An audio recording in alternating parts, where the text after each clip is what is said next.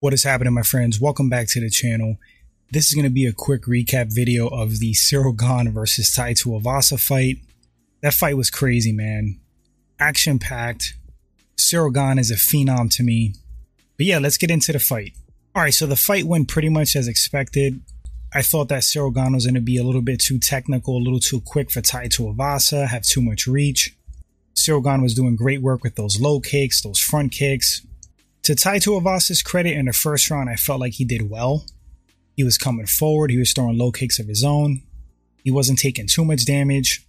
But as Gane got more comfortable, got more into his flow, and you can tell when he starts getting into his bounce, his groove.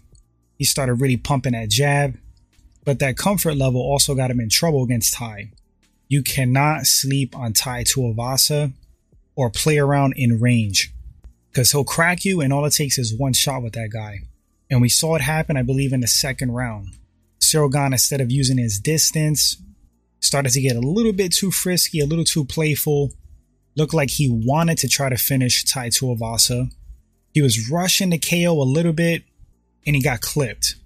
Once he slowed it down again, started fighting more technical, started to really utilize what was hurting Tai, which was those front kicks and kicks to the body from the southpaw stance. That was the beginning of the end for Tai Tuivasa those body shots were clearly hurting him real bad. Gane, once he really noticed that, didn't let off the gas, kept spamming front kicks and kicks to the body, which opened up shots up top. In the third round, 4 minutes 23 seconds, catches Tai with a big shuffle punch. I think it was a right hand, which is kind of like an in between uppercut and hook. Cracked him right on the chin. Couple of more follow up shots.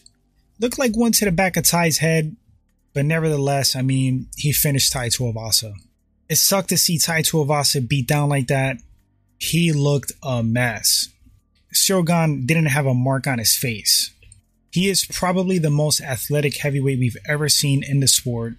Well, let me rephrase that. Maybe in the UFC besides Francis Ngannou. His movement, his fluidity, his technical skill standing, it's pretty much unmatched.